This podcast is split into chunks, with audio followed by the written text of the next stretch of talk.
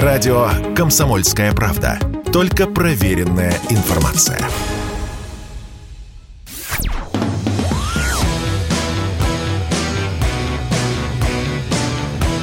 «Война и мир». Программа, которая останавливает войны и добивается мира во всем мире. Иван Панкин, Дмитрий Пучков, Гоблин. Дмитрий, здравствуйте. Здравствуйте. Бывали ли в Вильнюсе? Давно когда-то при советской ну власти, ну, да, бывал. Там? В, Виль... в Вильнюсе, в Клайпеде. Ну и Нормально. Но... По тем временам у меня была масса литовских друзей, со всеми прекрасно общались. Ну, теперь не скоро побываем и в Литве, и в Вильнюсе, в Клайпеде тоже. Я, я уже старый, мне никакого интереса нет там бывать. Вся ну, заграница, как воробей. Видел одного, считай, что видел всех. Ничего интересного там нет. Не, ну давайте так сузим. Вся, значит, Прибалтика как. Я бы так все-таки сузил. Европа, Европа гораздо разнообразнее. Итак, чем ответим на блокаду Калининграда? Для тех, кто не в курсе, Литва запретила провоз железнодорожных грузов а, через свою территорию. Это довольно сильно бьет по нам. Там речь идет о продуктах из железа стали, о некоторых товарах, которые приносят прибыль в российский бюджет. Среди них икра, алкоголь, удобрения, лес, товары из дерева, стеклотара, уголь. Но его импорт и транспортировка, согласно введенным до этого санкциям, должны были быть запрещены 10 августа. Сейчас не 10 августа. Ну и нефть и нефтепродукты. Короче, натуральная блокада. Мне кажется, еще немножечко. И, э, в принципе, мы в Калининград не сможем попасть. Ну, только ну, если облетать, если облетать а, железнодорожного Я думаю, сообщения. это заблуждение. Я думаю, это заблуждение. Мы прекрасно будем попадать туда, куда надо. Во-первых, это не суверенное государство, не обладает вообще даже проблесками независимости. Выполняют они, то, то, заняты только тем, что выполняют команды белого господина, то есть Соединенных Штатов и Европы подчиненной. Зачем они это делают? Ну, вот с точки зрения государства Литва. Они же кричат все время, что у них там демократия какая-то. Зачем они это делают, понять затруднительно. То есть, зачем проведение всей этой антисоветской, русофобской э, политики, которую они ввели все 30 лет, тоже понять затруднительно. Вы каких результатов-то добиваетесь, живучи под боком у России? Ну, на каком-то историческом промежутке вас там, вашу так называемую элитку будут подкармливать Соединенные Штаты и Евросоюз. Все, это замечательное время благополучно закончилось. Дальше вы будете, вы-то и дальше будете граничить с этой самой Россией, только с совершенно другим эффектом. Ну вот, например, такая откровенно козлиная выходка, извините, так сказать, за лексику, ну по-другому просто не назвать. Это зачем? То есть эти граждане считают, что нет никаких рычагов воздействия. Рычаги есть и самые примитивные. Ну, например, взять и отключить электричество они в нашу энергосистему включены. Если им кажется, что им Европа будет что-то там подавать, вот как раз сегодня товарищи из Лондона звонили, сообщив, что у них за газ с них берут 40 тысяч рублей в месяц на наши деньги. Там, конечно, люди серьезные, но 40 тысяч это 40 тысяч. И, и дальше что? Выключат электричество для начала а потом перестанут поставлять, а потом перестанут вот это, а потом перестанут то. Ну, а если не доходит, ну что, вот, давайте посмотрим, как вы там, что вам от Советского Союза досталось и что вы нам теперь с этого должны.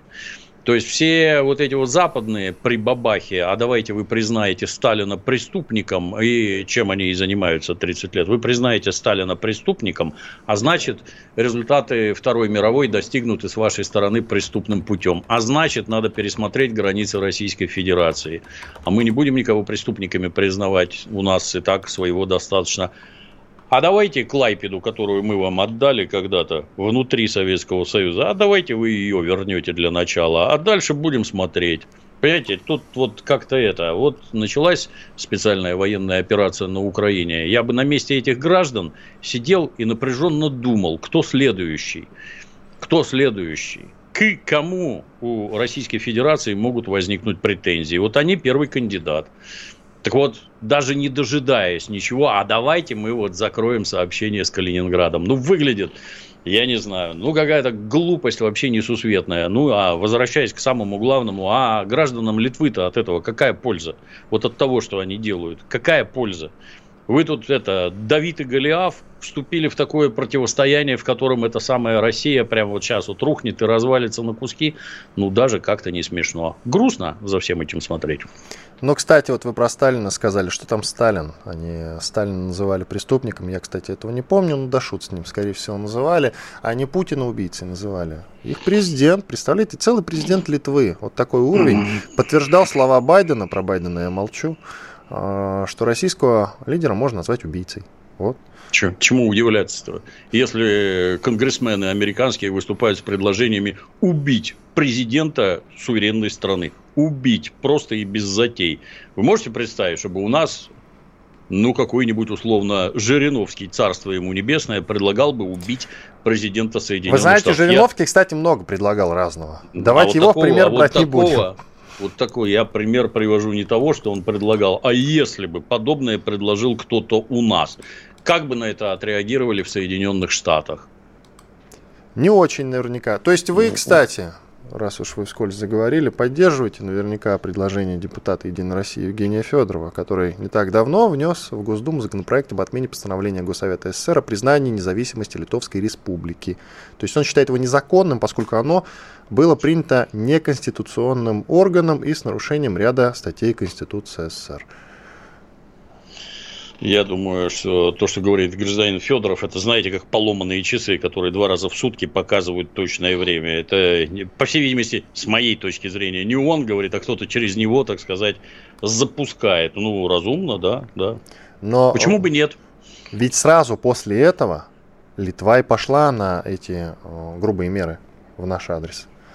Литва не самостоятельное государство. Это уже миллионный раз, повторюсь, петрушка со вставленной сзади рукой. Рука принадлежит Соединенным Штатам. Сами они не делают ничего. Никаких самостоятельных решений они не принимают.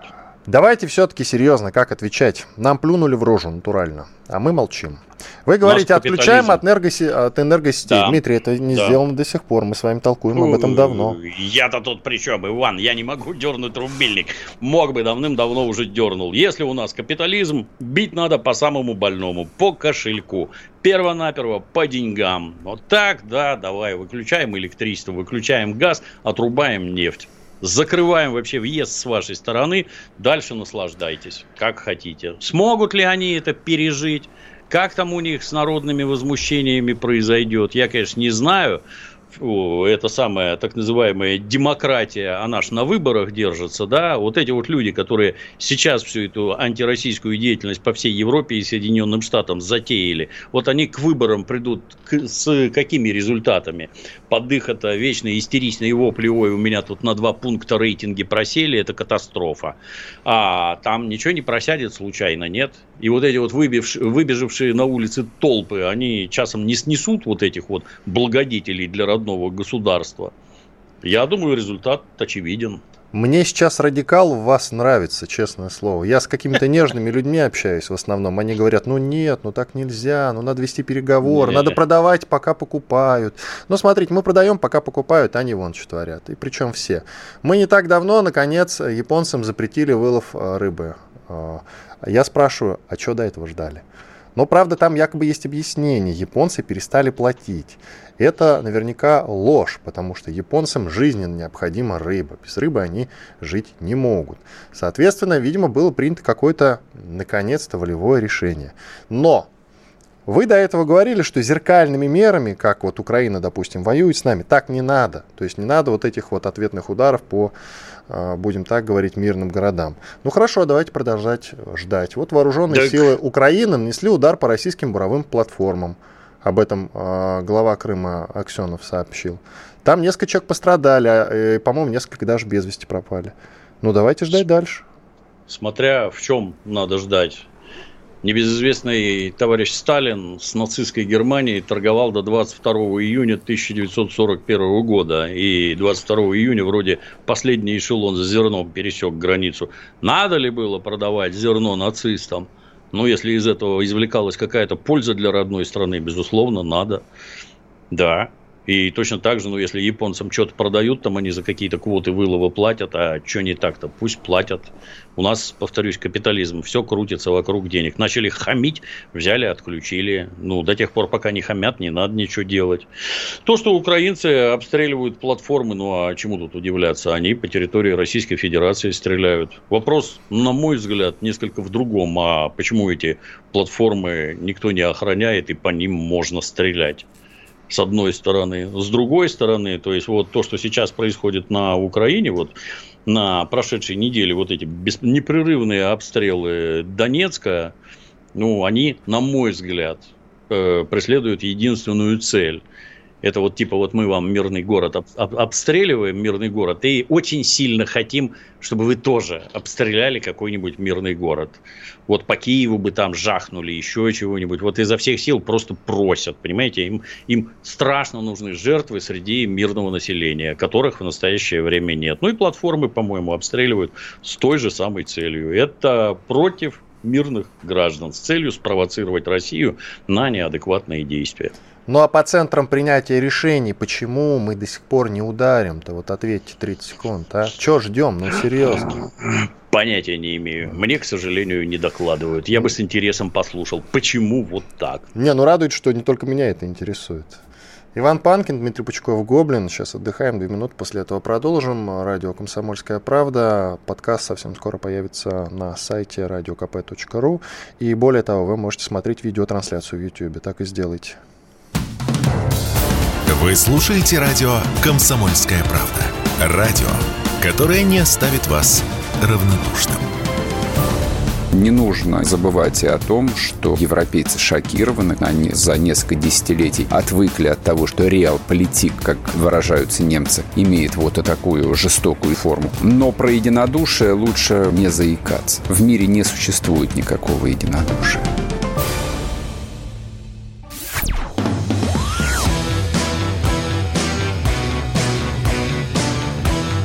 «Война и мир» – программа, которая останавливает войны и добивается мира во всем мире.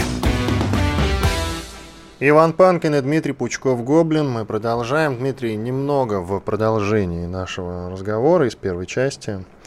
Атака на буровые платформы Черноморнефтегаза развязала России руки. В ближайшее время последуют ответные удары по центрам принятия решений. Об этом заявил депутат Госдумы Михаил Шеремет.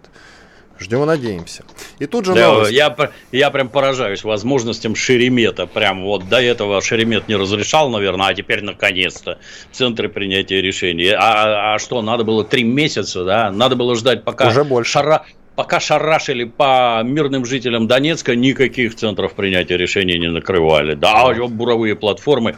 У меня другой вопрос. А почему эти платформы так плохо защищают? Там нельзя поставить какие-то плавсредства с средствами ПВО, ну, удивительно просто. Или, или надо дождаться, когда их все взорвут, не, там, утопят в море, а после этого уже по центрам принятия решений. Ну, только недоумение, Иван. Вот. Нет, давайте переименуем программу, просто «Война» будет называться. Мне, мне так больше нравится. Просто война без мира. Мир уберите. Специ... Уберите Специальная мир, операция, да. Нет, из названия программы война с Дмитрием а. Пучком Гоблиным просто война и все. Коллеги, пометьте, типа, война. Мир убирайте нафиг. Итак, есть еще одна хорошая новость. Правда, мне в нее с трудом верится, не знаю, как вам. Наверняка вы ее слышали. Значит, согласно сводке Минобороны, за 19 июня. Из российских калибров был нанесен удар по пункту управления украинских войск в Днепропетровской области. В результате были уничтожены 50 генералов и офицеров ВСУ. Коношенков об этом заявил официальный представитель Минобороны. Вот когда услышали -то эту новость, наверняка слышали накануне, вот первая мысль-то какая была? Поверили, не поверили? Нам нельзя ну. подвергать сомнениям, кстати, заявление Минобороны, это, это опасно, но тем не менее.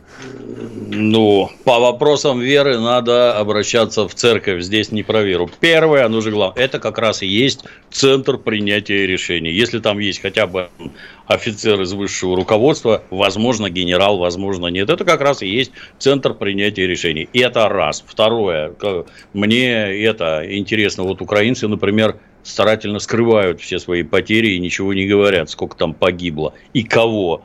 По, сказать 50 генералов и офицеров. Ну, во-первых, генералы тоже офицеры. Во-вторых, так сколько генералов-то? Сколько офицеров?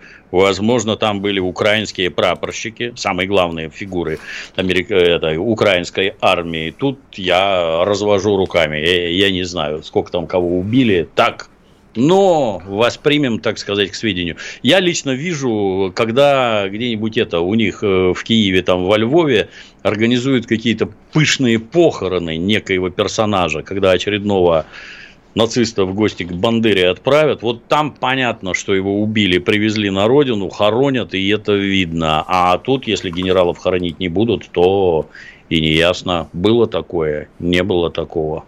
Ну, в общем, хочется верить. А да, там хоронить 100%... нечего. После Может удара быть, калибрами. Да. После удара калибрами я не думаю, что там что-то осталось. И тем не менее, вот я очень бы хотел, чтобы таких новостей побольше приходило к нам. Они, конечно, жестокие, это очень цинично так говорить, но идет слово из пяти букв, которое нельзя называть, э, специальная военная операция.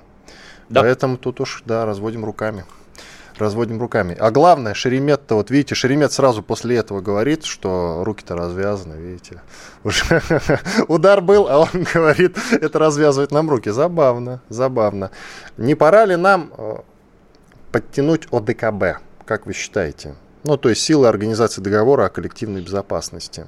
Ну, тут я юридически бессилен. По-моему, в рамках моих познаний этот самый ОДКБ действует в, на территориях государств, которые этот договор заключили.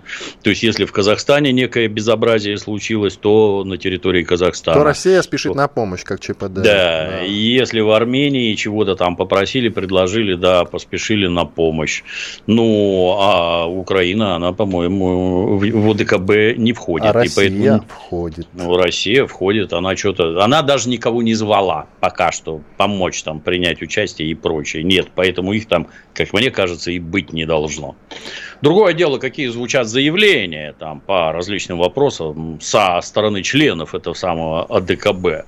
Это да, это другое дело. Ряд заявлений слушать просто неприятно. Э, я почему заговорил-то про силы ОДКБ? Такаев, потому что очень неприятную вещь э, заявил на ПМЭФе, там в Питере.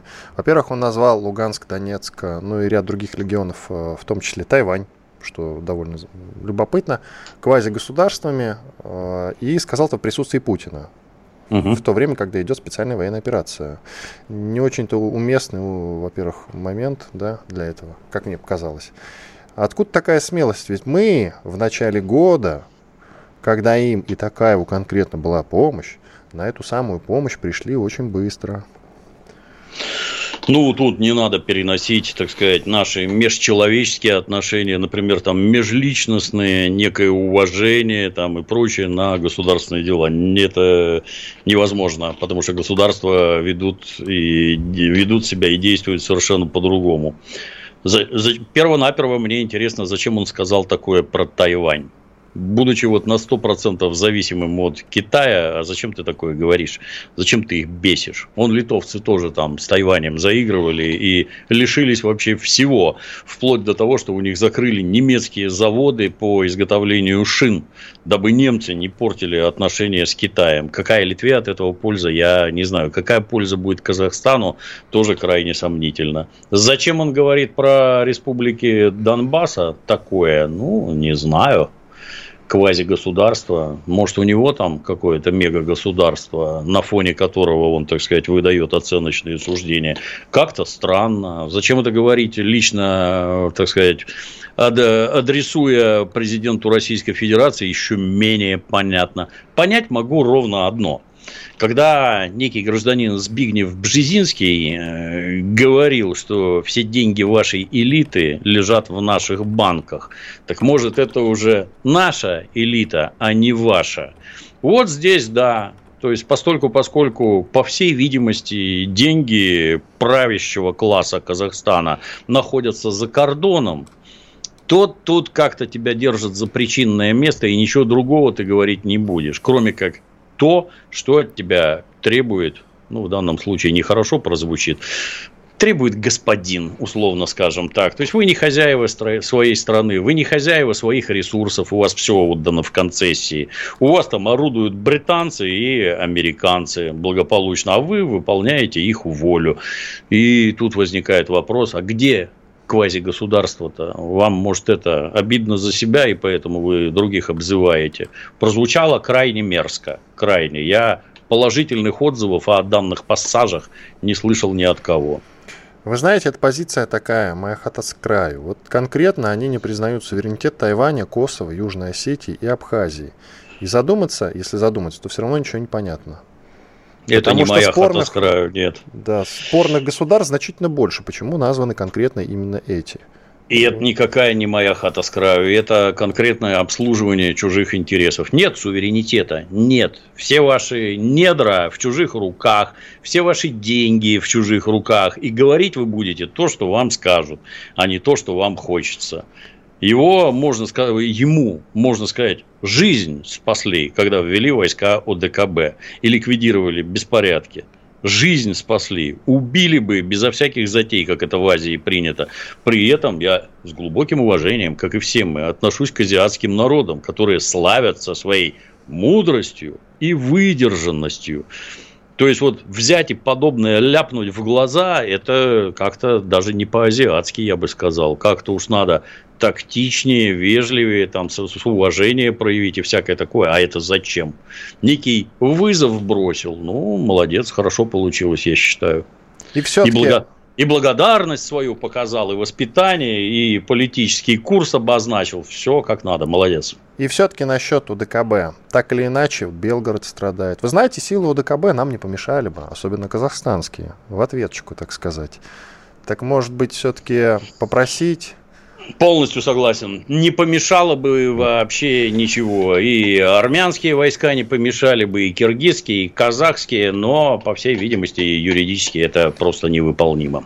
Нет, там другое. Песков, пресс-секретарь президента, ответил, что такая идея не рассматривалась. Вот. Увы. А, что касается мобилизации, много об этом слухов ходит, вы тоже наверняка их слышали, что Путин вот-вот скажет о мобилизации, скажет, и перед МЭФом тоже было, и перед 9 мая тоже было. Вот ходили такие слухи, особенно хорватская пресса писала об этом, без шуток.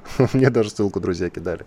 Как вы считаете, вот э, мобилизация, вот что вообще думаете по поводу мобилизации? Вы наверняка и ролики какого-нибудь там Стрелкова видели в Ютьюбе, который призывает э, к мобилизации. Ну, в общем, слышали. Вот что об этом думаете?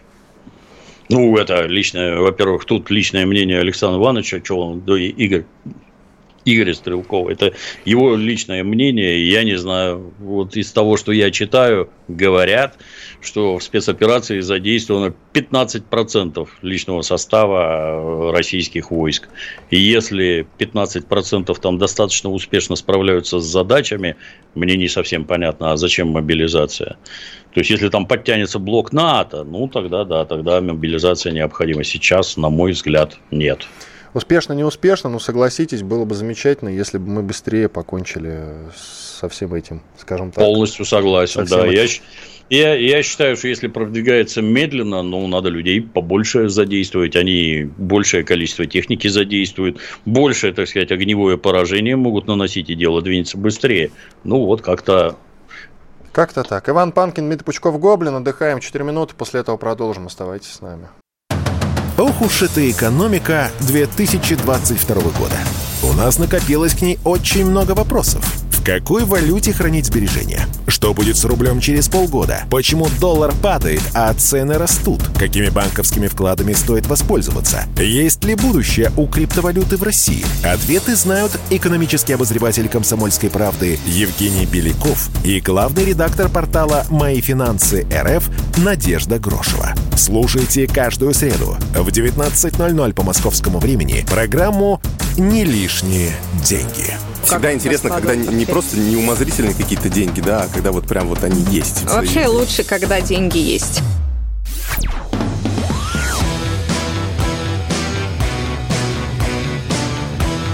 «Война и мир» – программа, которая останавливает войны и добивается мира во всем мире. Иван Панкин, Дмитрий Пучков, Гоблин. Продолжаем. Дмитрий, продолжим же, знаете, вот эту линию про ускориться бы в плане специальной военной операции, с ее окончанием, если быть точнее. А, тут Ян Столтенберг, который генеральный секретарь НАТО, сказал очень любопытную вещь, которой, во-первых, стоит прислушаться и проанализировать дополнительно.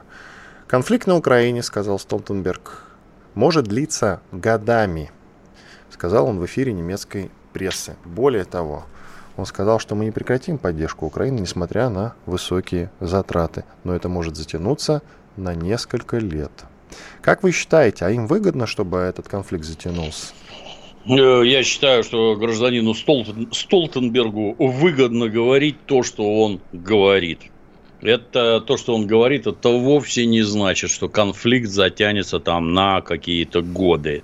Мне в первую очередь интересно, это откуда на Украине гражданин Столтенберг столько оружия советское там уже заканчивается вражеское поставляют вовсе не в тех количествах, в которых э, оно потребно. То есть, когда там Зеленский кричит, мы тут 700 тысяч мобилизуем на здоровье, можно вооружить их черенками от лопат, как завещал нам Никита Сергеевич Михалков, но пушки-то где? Самолеты, танки, а даже если они есть, вы где этих людей учите в таких количествах, чтобы они могли противостоять войскам Российской Федерации. Их просто нет. Поэтому что там говорить про какие-то серьезные боевые действия, вот что он говорит, лично мне непонятно. А вот Некие политические цели, политические цели преследуют это, да. То, что они будут тратить деньги, то, что им нравится сдерживать развитие России, устроить нам свой Вьетнам или наш Афганистан, это понятно. То есть стараться будут, а вот что из этого получится, большой вопрос. Вот вы насчет черенков э, сказали лопатами. Э, это угу. на самом деле хоть и смешно, но тем не менее э, целый, целый, сейчас скажу кто, целый министр иностранных дел Украины Дмитрий Кулеба заявил, что если поставки западных вооружений Киеву прекратятся, Украина, внимание, продолжит противостоять России и будет воевать лопатами. Без шуток. Вот. Потому да. что это война за наше существование. Да, я, могу, я могу поверить, когда это самая Кулеба возьмет в руки лопату. Вот в этом могу поверить. А личный состав вооруженных сил Украины, он и сейчас-то массово сдается в плен. А как только произойдет серьезный перелом в боевых действиях, то станет совсем нехорошо. Тут понять невозможно, пацаны, а вы за что воюете-то? За Соединенные Штаты? Угроза вашему существованию – это существованию кого? Кулебы, такие как Кулеба, украинскую землю, вообще топтать не должны. И его существование, оно действительно должно как можно быстрее прекратиться, чтобы Украина вздохнула полной грудью и жила, как любая нормальная страна. В плен сдаваться надо, а не лопатами вооружаться. Вот шутки шутками, а отследить, какое количество лопат на Украине, мы не в силах, действительно. Без шуток. Если другое вооружение мы видим, да, вот есть, наверное, какая-то, а, есть специальные приборы, аппараты и вот это вот все. И, в принципе, мы видим поставки и можем по ним бомбить. Я не понимаю, почему мы этого не делаем до сих пор массово. А вот сколько там лопат, вот это же, блин, это загадка и секрет. Так что, может быть, прислушаться. Угроза, да. Можно прислушаться господину Кулебе, лишь бы он действительно сам лопату-то взял, хотя бы фотку с ней сделал. Будет уже интересно. Тут очень, очень своеобразное заявление от Великобритании. А, нынешний глава британской а глава генштаба британской армии Патрик Сандерсон, новый глава, заявил о том, что цитата, «Моя исключительная обязанность сделать нашу армию настолько смертоносно эффективной, насколько это возможно, армию, способную сражаться вместе с нашими союзниками и победить Россию в бою». Ну, Чего это вы а отклонились-то?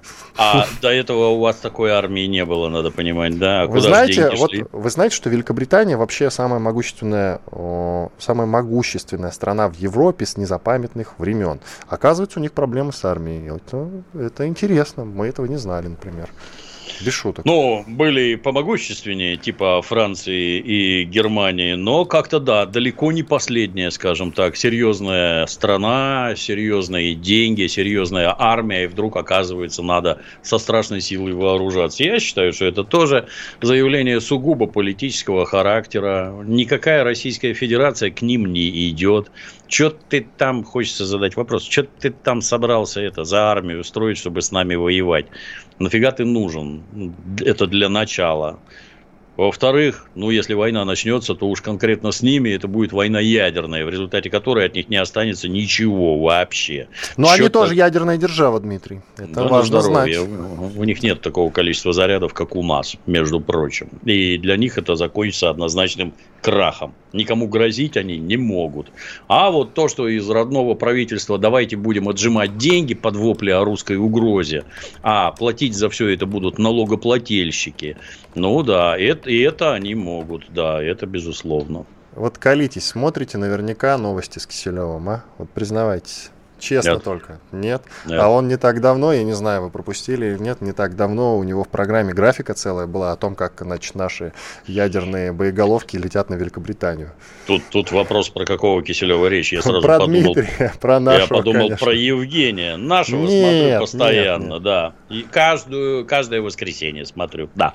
Всегда. Вот. Киселев угрожает Великобритании ядерным ударом. В Ютьюбе даже можете посмотреть фрагмент этого выпуска. Это эпично, я хочу сказать, это эпично. Я, Тем не менее, я думаю, он не угрожает, а обрисовывает возможности развития конфликта. Если вы думаете вступить в конфликт с Российской Федерацией, закончится он вот так. Вот, кстати, делает, показывает. очень многие начали возмущаться этому, но я хочу напомнить, что э, коллега господина Сандерса, который сейчас вот сказал про то, что нужно наращивать армию для войны с Россией и Россию победить в бою, вот э, коллега этого Сандерса, Гейвин Уильямс, правда, он был министром обороны, это немножко другое, министром обороны Великобритании, угу. и руководил с 17, 18 да, по 19 годы, кажется. Так вот, как вы помните, наверняка многие из вас, после отравления Скрипаля, он сказал такую фразу «России следует отойти и заткнуться». И совсем mm. скоро, не прошло и полугода, его перевели на другую должность. То есть там не а... все идиоты отошел и заткнулся, да, сам типа вместо России, да. Типа удивительно, удивительно. Меня вот, вот это вот э, совершенно странное состояние нынешней дипломатии, в том числе и западной, оно как-то удивительно. А давайте мы больше не будем разговаривать на понятном дипломатам языке, а давайте мы будем хамить друг другу непрерывно, отойти в сторону, заткнуться. Ты кто такой вообще? Кто тебе позволяет даже внутри родной страны развивать рот и подобное говорить в адрес относительно дружественных государств. Какие цели при этом преследуются, какие последствия, так сказать, предсказываются, что все будут это терпеть, что ли? Ну, как-то не знаю. Никогда такого не видел, вот как сейчас.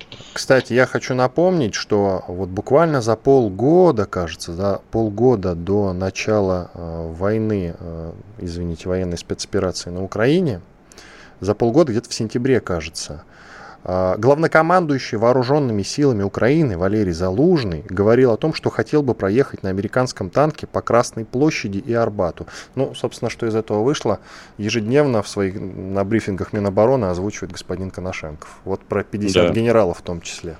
Мечтатель. Итак, а, кстати, а давайте вот э, про ядерные вооружения еще немножко поговорим, потому что а, подвешен в воздухе вот этот самый договор по СНВ. Это двусторонний договор между Россией и США о дальнейшем взаимном сокращении арсеналов развернутых стратегических ядерных вооружений.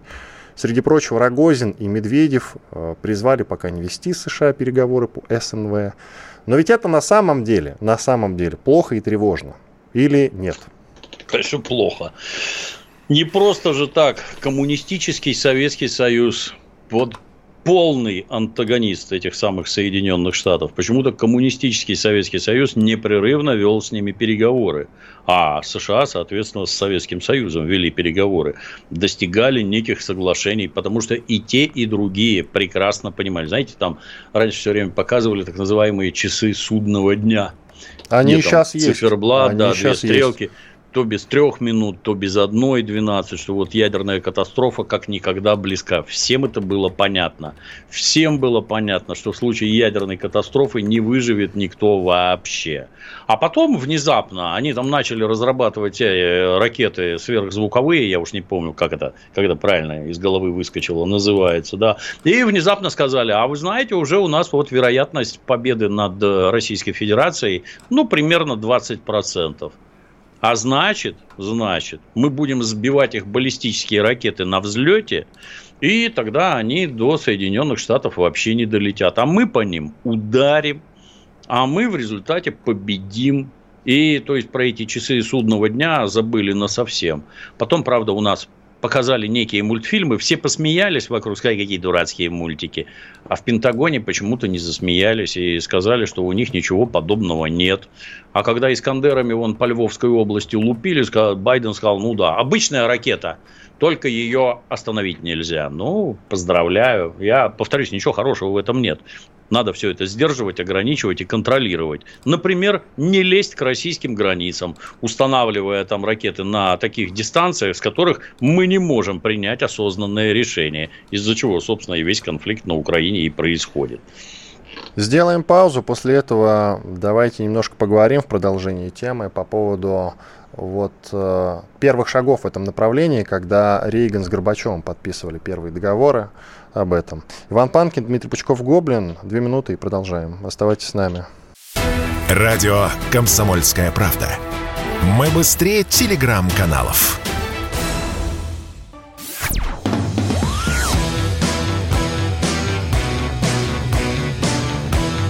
«Война и мир» – программа, которая останавливает войны и добивается мира во всем мире –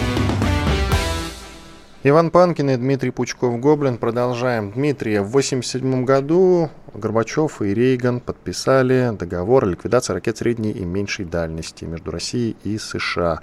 Горбачев до сих пор этим сильно гордится. Но ведь, как известно, наверняка вы об этом слышали и знаете, мы уничтожили значительно больше ракет, чем американцы. А американцы, возможно, вообще почти ничего не уничтожили. Вот и сейчас, наверное, тоже надо думать о том, что если будет достигнут какой-то компромисс вот в этих переговорах э, нынешних, которые, правда, подвисли в воздухе по СНВ, да, угу. то нас ведь все равно обманут. Да не обязательно. Ну, это ж... Во-первых, этот самый Горбачев и Российская Федерация времен Горбачева, Советский Союз и Российская Федерация, ну, это же совершенно другие страны, руководители которых лебезили перед американцами, просто слались и предлагали, делайте, что хотите, смотрите, что хотите. Наконец-то к нам пришел белый господин навести порядок. Омерзительно было, просто омерзительно. Никакого достоинства, никакого самоуважения, ничего. Вот вы у нас вот ходите, где хотите, смотрите, что хотите, а у американцев нет. Нельзя ходить где попало и нельзя смотреть, что попало.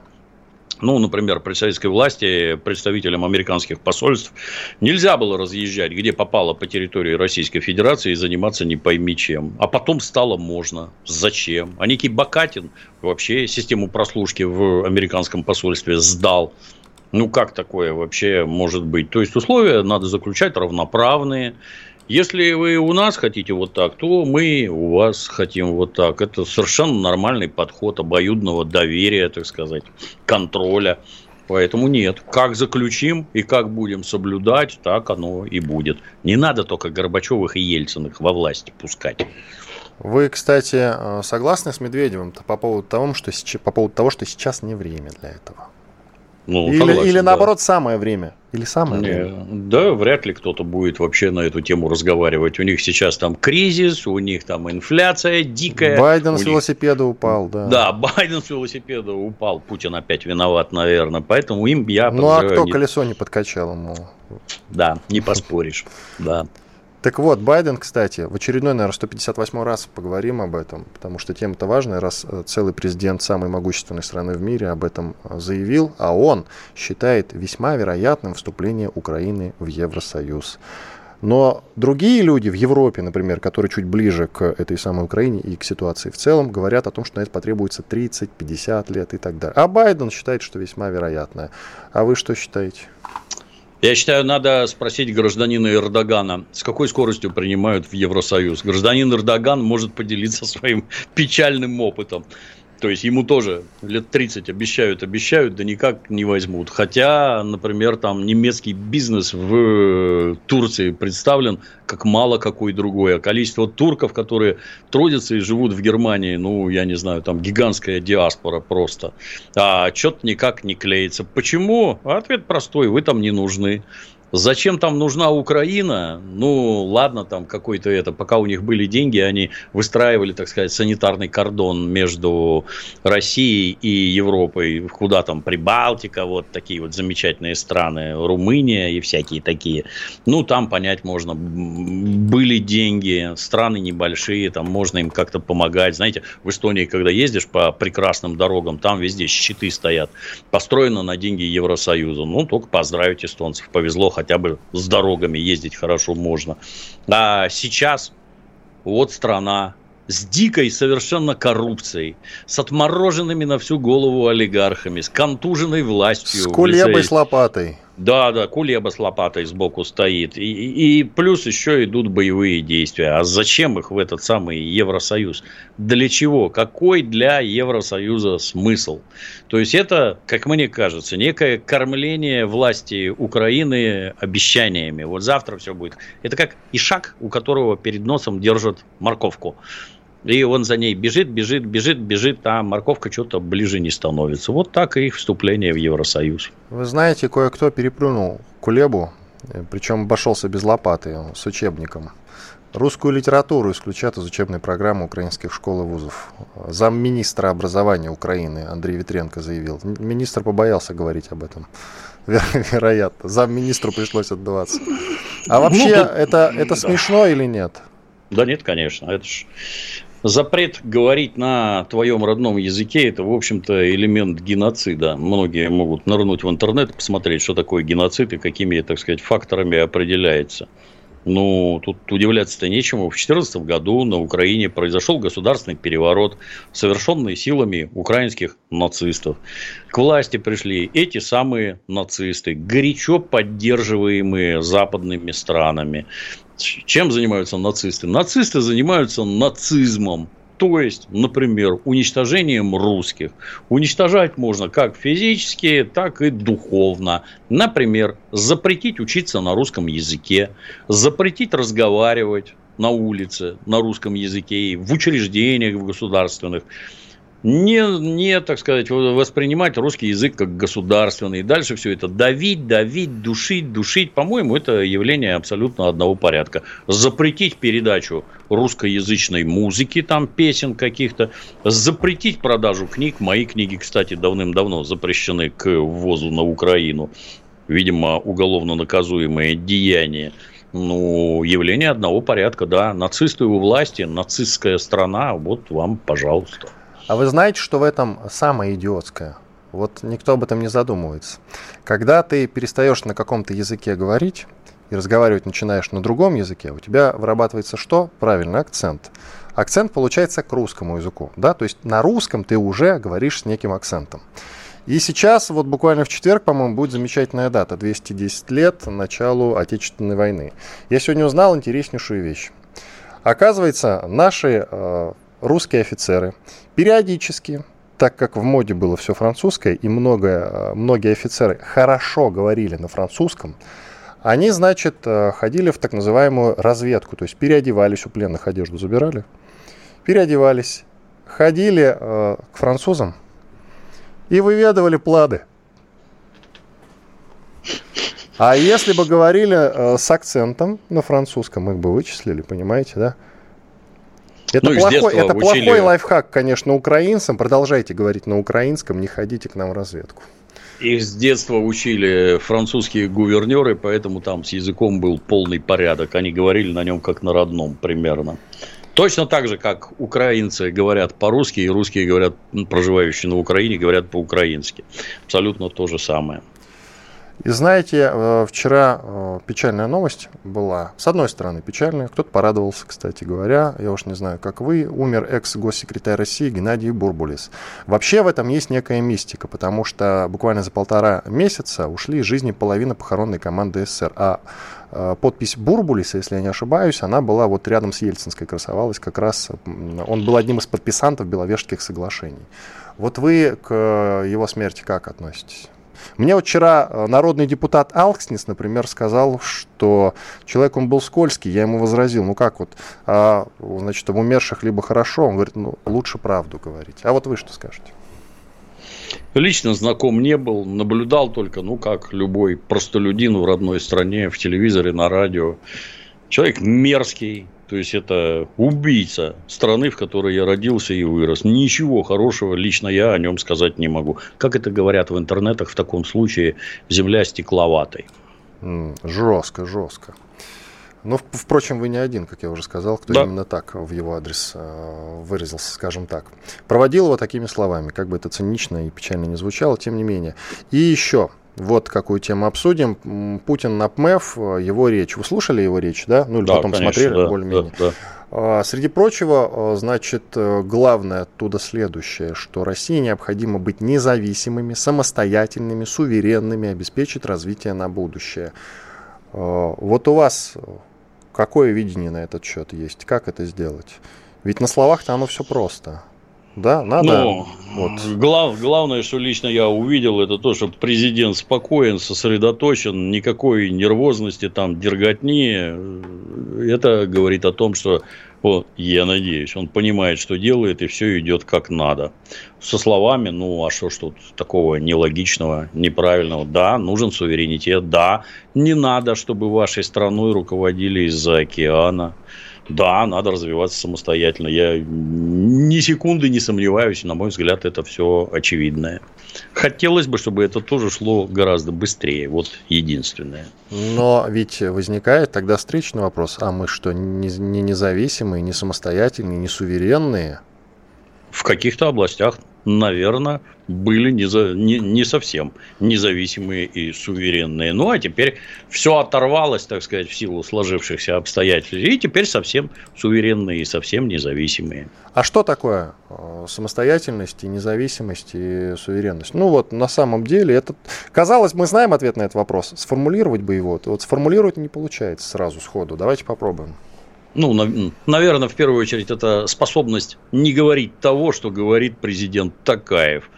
Вот это вот не самостоятельность и отсутствие суверенитета. А то, что говорит Путин, это ровно наоборот. Ну и Литву тогда пришьем сюда. И Еще это дополнительно. Тоже, да. Спасибо большое, Иван Панкин, Дмитрий Вам Пучков, спасибо, Иван, Гоблин. Да. Были здесь, как всегда, остались довольны. Фридрих Надансон а, отдыхает на Донбассе, но я надеюсь, уже на следующей неделе она вернется. Мы желаем ей, мы желаем ей быть осторожнее, Фрид... разумеется. Фридриху Все. Надансону До свидания. привет, Спасибо, да, что были наилучшие пожелания.